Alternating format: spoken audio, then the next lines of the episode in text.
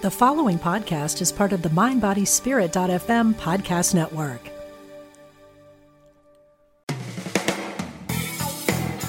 Welcome to Truth Transforms. Join in for spiritually enlightening discussion and the practical application of new thought principles. Here's your host, Reverend Gaylon McDowell.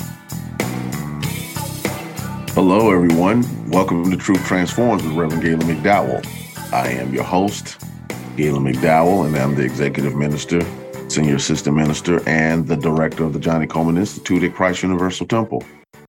I'm still in the midst of teaching from the series Ask and It Is Given by Esther and Jerry Hicks. And today I'm going to teach chapter 20, which is trying to hinder another's freedom always costs you your freedom. Now, before I do that, though, I want to read a quote.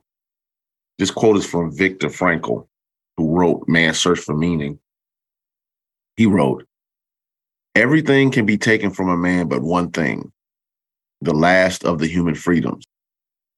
To choose one's attitude in any given set of circumstances, to choose one's own way. Again, everything can be taken from a man but one thing, the last of the human freedoms to choose one's attitude in any given set of circumstances, to choose one's own way. Now, why did I read that? Because I want you to recognize that I've been emphasizing over and over again over the course of this series how much you have to emphasize your own choices, your own decisions, your own thinking, your own feeling, your emotional state, your vibrational alignment. You get to choose that, regardless of what's going on in your space.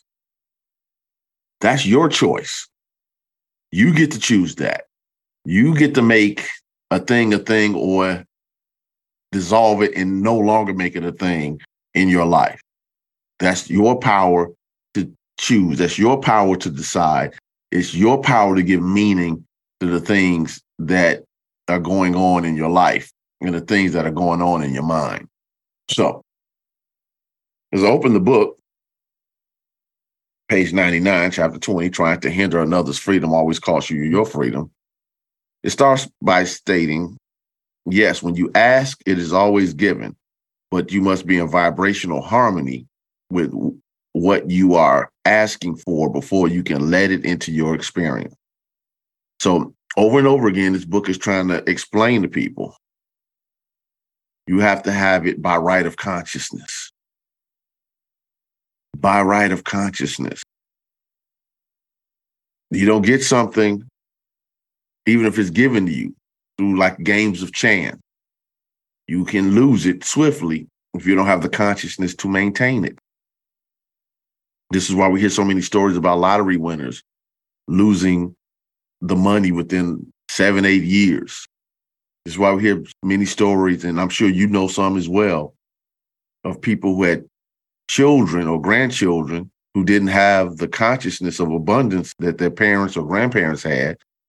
And when they leave them money and property and businesses and investments in from their estate passed down to their children, grandchildren, or whoever, they don't maintain it.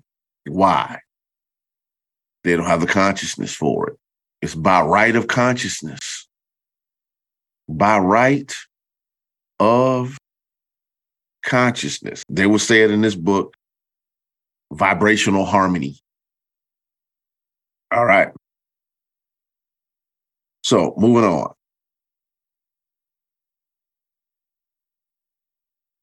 He goes on to say in that same paragraph they are not making conscious connection between their thoughts, the subsequent feelings those thoughts evoke, and the manifestations that are occurring. And without that conscious connection, you cannot know where you are in relationship to that which you desire. In other words, are you consciously aware of your vibrational alignment? Are you consciously aware of the thoughts you're focusing on? Are you consciously aware of what you are believing? Most of the time, we're not. Most thought, most feeling, most beliefs are subconscious. But we have to stop and become aware and start to investigate and pay attention to the amount of time we're thinking about what we don't want to show up in our space. I remember several years ago at Christ Universal Temple, uh, Reverend Wells had the church go through uh, the process. I'm trying to re- trying to remember the complaint free world. That was the name of the book, which I've taught on this show, by the way. And we had wristbands made, and according to the process, you have to go 21 days without complaining, without. There were several other factors, and it, we had to d- make sure we were clear what a complaint was and wasn't. And the key was you couldn't verbalize it. You can think anything you want to think, but you couldn't verbalize it. But so many people are not used to catching their words that it became very difficult not to complain, not to throw shade, not to have explosive, um, anger-filled words, etc., that would disqualify the days that or the time you accumulated keeping the wristband on one wrist versus the other. So we did this process for a month. And I believe it was only one person who said that they could say in integrity that they did it. Now, obviously, that's a, it's that's subjective, but the fact that a whole church of folks, including the ministers and teachers, would get you know four or five, six, seven days in, and then discover that they couldn't maintain 21 days of no complaining it was it was an eye opener because what those words were saying was this is where I am in my consciousness when it comes to things and I'm so unconscious I just say stuff and I criticize and I complain and I throw shade consistently at people and myself and it's verbalized So the theory behind it was if you can catch your mouth, you can learn to catch your mind. Because you're catching your mouth, you becoming you will become consciously aware to the point to where you build a new habit. The idea of the 21 day straight is to build a new habit. All right, back to the book.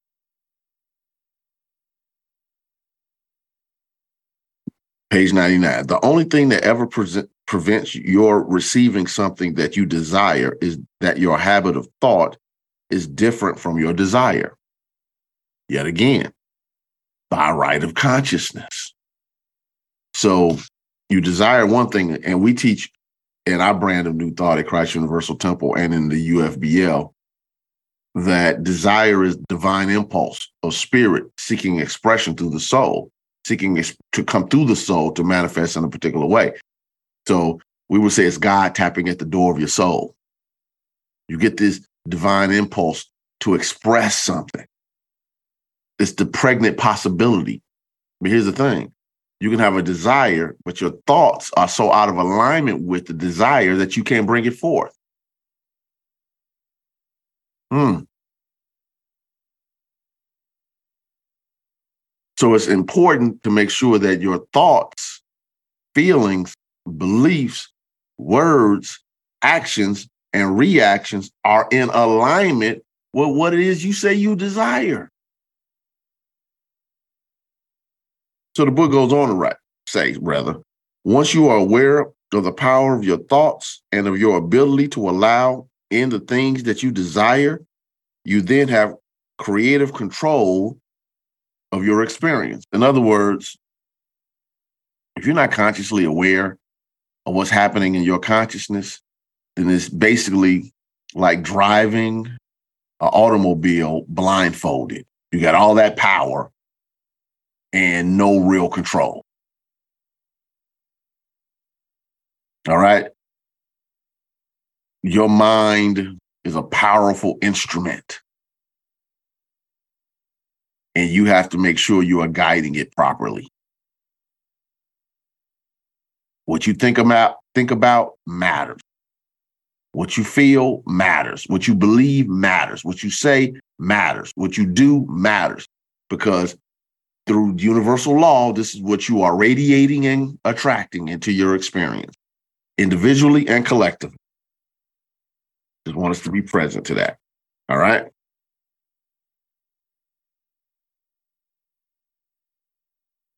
So it says on page 100 sometimes people will argue, but Abraham, I'm only telling you what is. I'm only facing the reality of the situation. And we're saying that you were taught to face reality before you knew you were creating reality.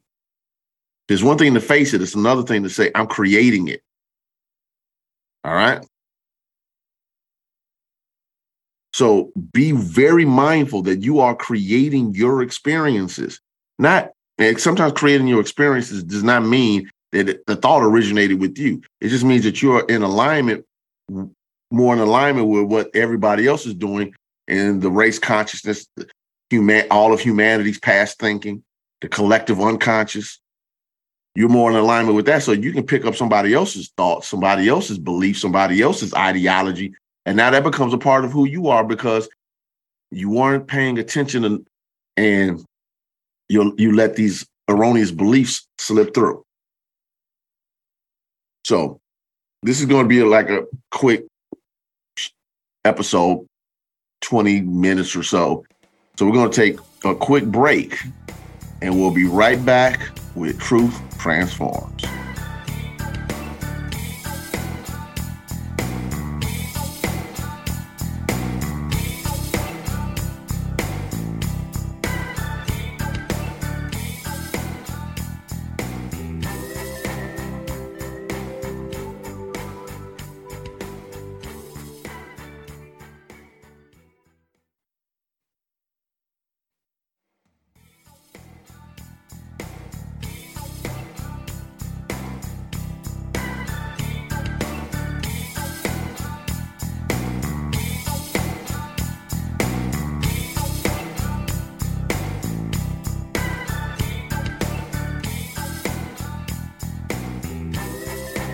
Welcome back to Truth Transforms. Still in the midst of teaching this book.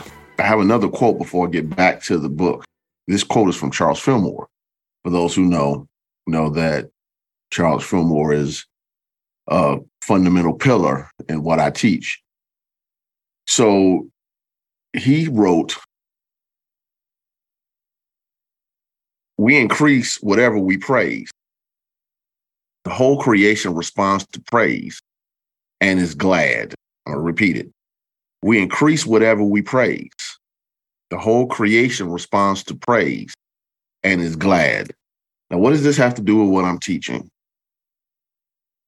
Is you're seeking to get into vibrational alignment with folks, with your life, with your good, etc. I want you to just be from from the space of uh, in, in, instead of clashing start developing a consciousness of praise. In other words, can you start to look for the good? We're always trying to sometimes fix everybody else's stuff. And I'm not saying that they're not out of things that need to be addressed, fixed, transformed, eliminated, and things of that nature. I'm not saying that at all. But what what does matter is the consciousness that you uh, utilize when you accomplish tasks matter because you're a mental being that is always radiating and attracting. So on page 101, it reads freedom from the freedom from the fear of unwanted experiences will never be achieved by trying to control the behavior or desires of others. Your freedom can only be allowed by adjusting your own vibrational point of attraction. What this means is this you have to start acting, you have to start thinking free before you before you, you attain freedom. You have to start feeling free before you attain freedom. You have to believe that you're free. See, one of the things about oppression, when people oppress other people, is oppression is always psychological. It's reinforced often physically with weapons of mass destruction, guns and violence and armies and all that other stuff. But the real work is how can I train this baby elephant by tying him to a small little pole uh, that he can't move to have that adult elephant believe that they still can't move when they're tied to that little pole. In other words, how can we train a person who's a powerful being not to exercise their own creative capacity, their own power, their own imagination, their own power of consciousness to transform their own experience? So oppression is always working on your mind. So you have to believe in your freedom. You have to believe in it. That I'm as good as anybody. I'm the image and likeness of God. There's something radically right about me. I'm a spiritual being living in the in a spiritual universe governed by spiritual law. I am at peace and all is well in my soul. Divine order is established in all that concerns me. I'm a rich child of a rich God, and prosperity flows through my life easily. I have more than enough to spare and to share. Every cell in my body is animated with the life, intelligence, and substance of God, and divine health magnificently expresses through my body right here and right now. It's shifting to a freedom thought process. All right. And if you're not in vibrational harmony with with the mess anyway, let's just be real. You know, stuff show up often because it just finds that which corresponds with it in you. Some people are always in the midst of arguing and fighting because they have an argumentative energy. Some people, you know, no matter what happens, they tend to bump into financial challenges because they don't have a consciousness of abundance and divine order that can maintain and grow that abundance. So don't make a difference how much money they make. They just create more debt. They just have more money to be disorganized with.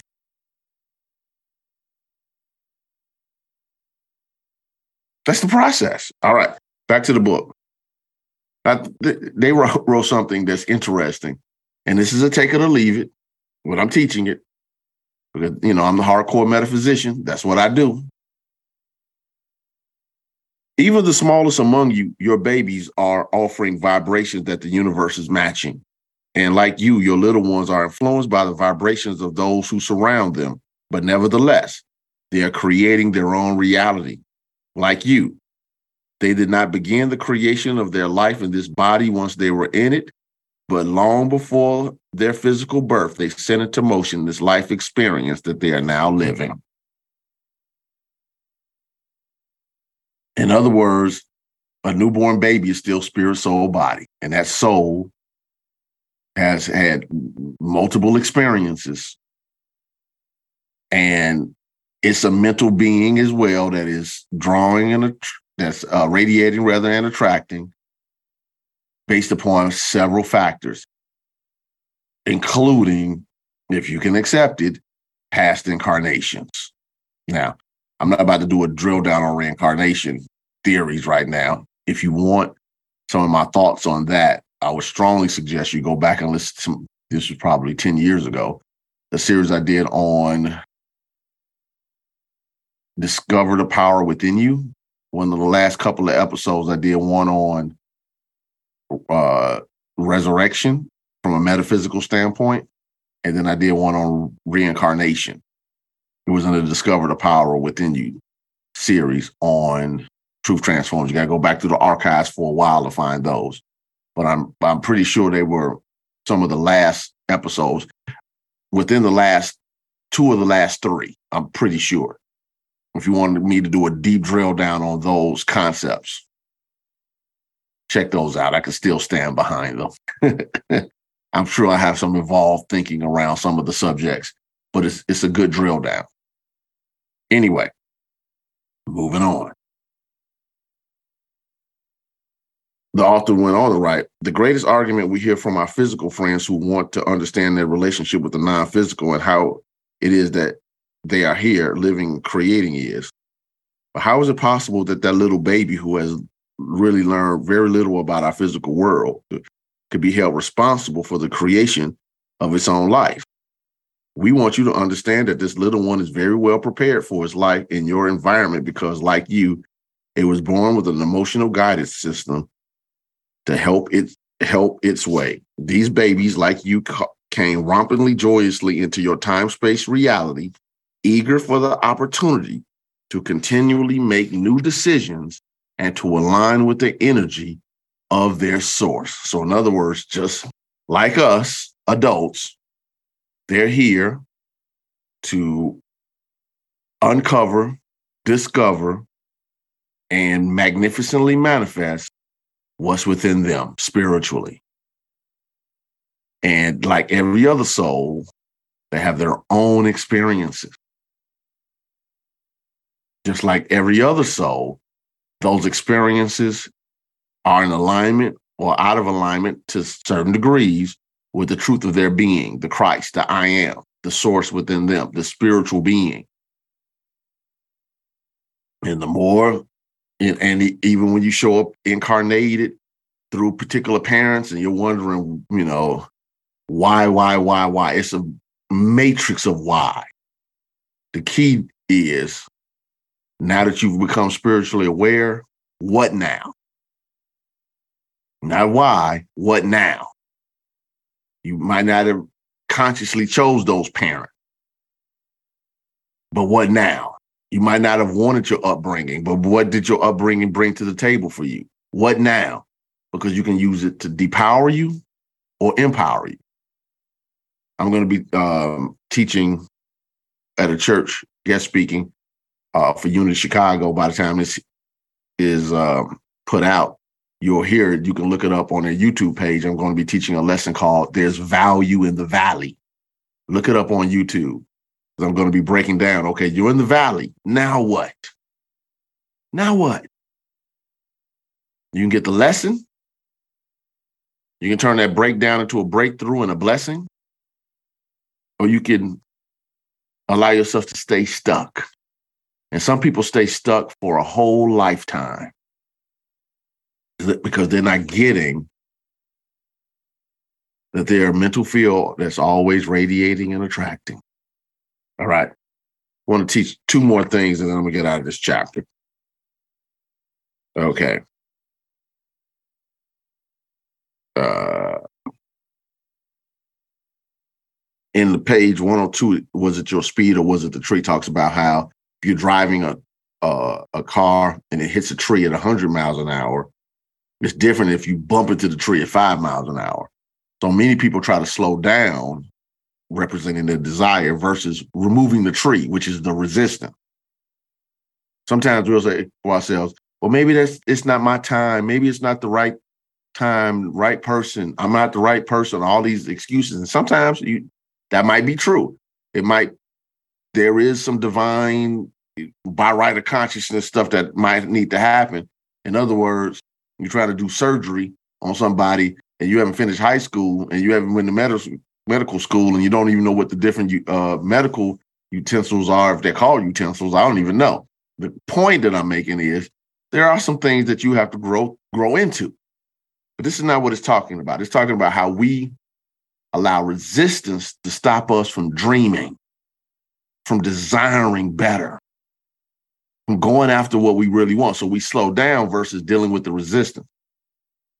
But if you if, but if you had your car and you hit the accelerator hard as you could and the brake, the wheels would spin and burn. The tires would burn, but you necessarily aren't really going anywhere. And if you are, it's it's it's uncoordinated energy that the car is because it's fighting itself.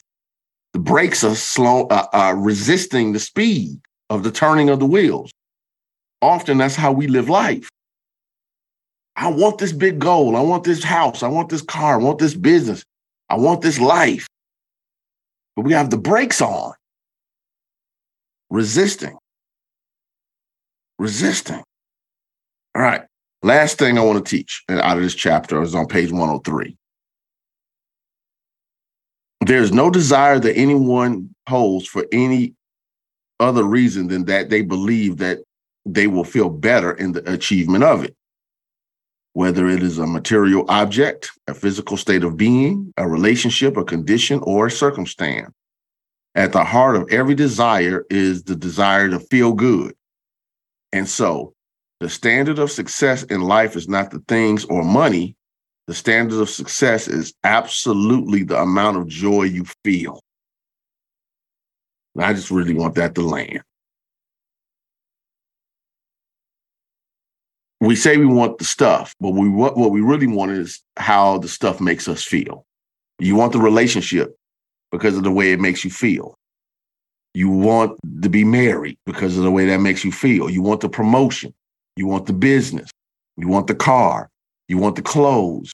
You want the home. You want whatever it is because of the way it makes you feel. The way you, it, I really want you to, because the thing about it is, if if it didn't make you feel good, then you would just move on to something else. Or I, I really don't, you know, some people have the world far as money is concerned, and they don't feel good. There's some people who have what you would would you know think you won the lottery to to have. In other words, they have a life that you think is the thing of dream, and sometimes they're committing suicide and self harm. God bless their souls because they're not happy. They don't feel good. The, the money doesn't mean anything to them.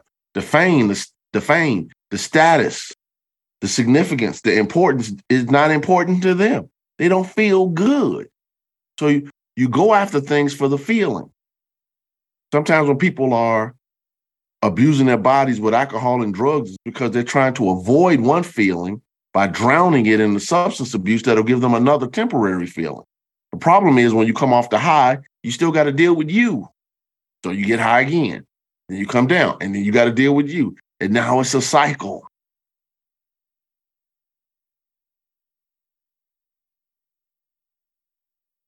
Pay attention to your thoughts. Pay attention to what it is that you desire. Get your own mind in alignment with the truth that you want, the truth that you desire, no matter what. If you do that process, you can go a long way in changing up your life. You got to get these fundamentals down. So, besides the going and listen to the Discover the Power Within You series, I wanted to give you some homework. The homework is to go back into my archives. There's two points to this homework. Go back into my archives and listen to a series I did called What Are You? I don't remember how many lessons, might have been seven, eight lessons. What are you? And just work with it. It's from a book uh, by Imelda Shanklin. Shanklin. Just trust me, it works. Then go back and listen to my YouTube video, New Thought, The Science of Mental and Spiritual Mastery. I keep recommending it on here because I believe in that podcast, not podcast, that seminar, online seminar I did. It was during the podcast. I was trying to make sure that the fundamentals of New Thought were being taught and understood. So hopefully that's helpful and beneficial. Go work it. And I'll be with you next week with Truth Transforms with Reverend Gaylon McDowell. God bless you.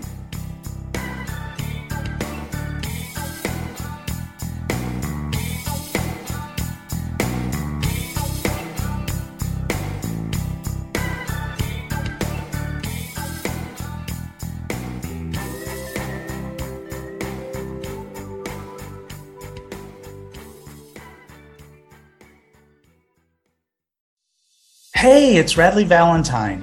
Join me for a brand new way of connecting with your angels on my new podcast, The Angel Tarot Show. Each week, you'll meet your angelic guides and guardians and find new ways to unlock unconditional love, tune into your intuitive abilities, and create the joy filled life that, well, you've always wanted. Plus, you'll get a useful and timely energetic weather report bringing you guidance for the coming week Tap into the healing, hope, and guidance that's all around you on the Angel Tarot Show, exclusively on mindbodyspirit.fm.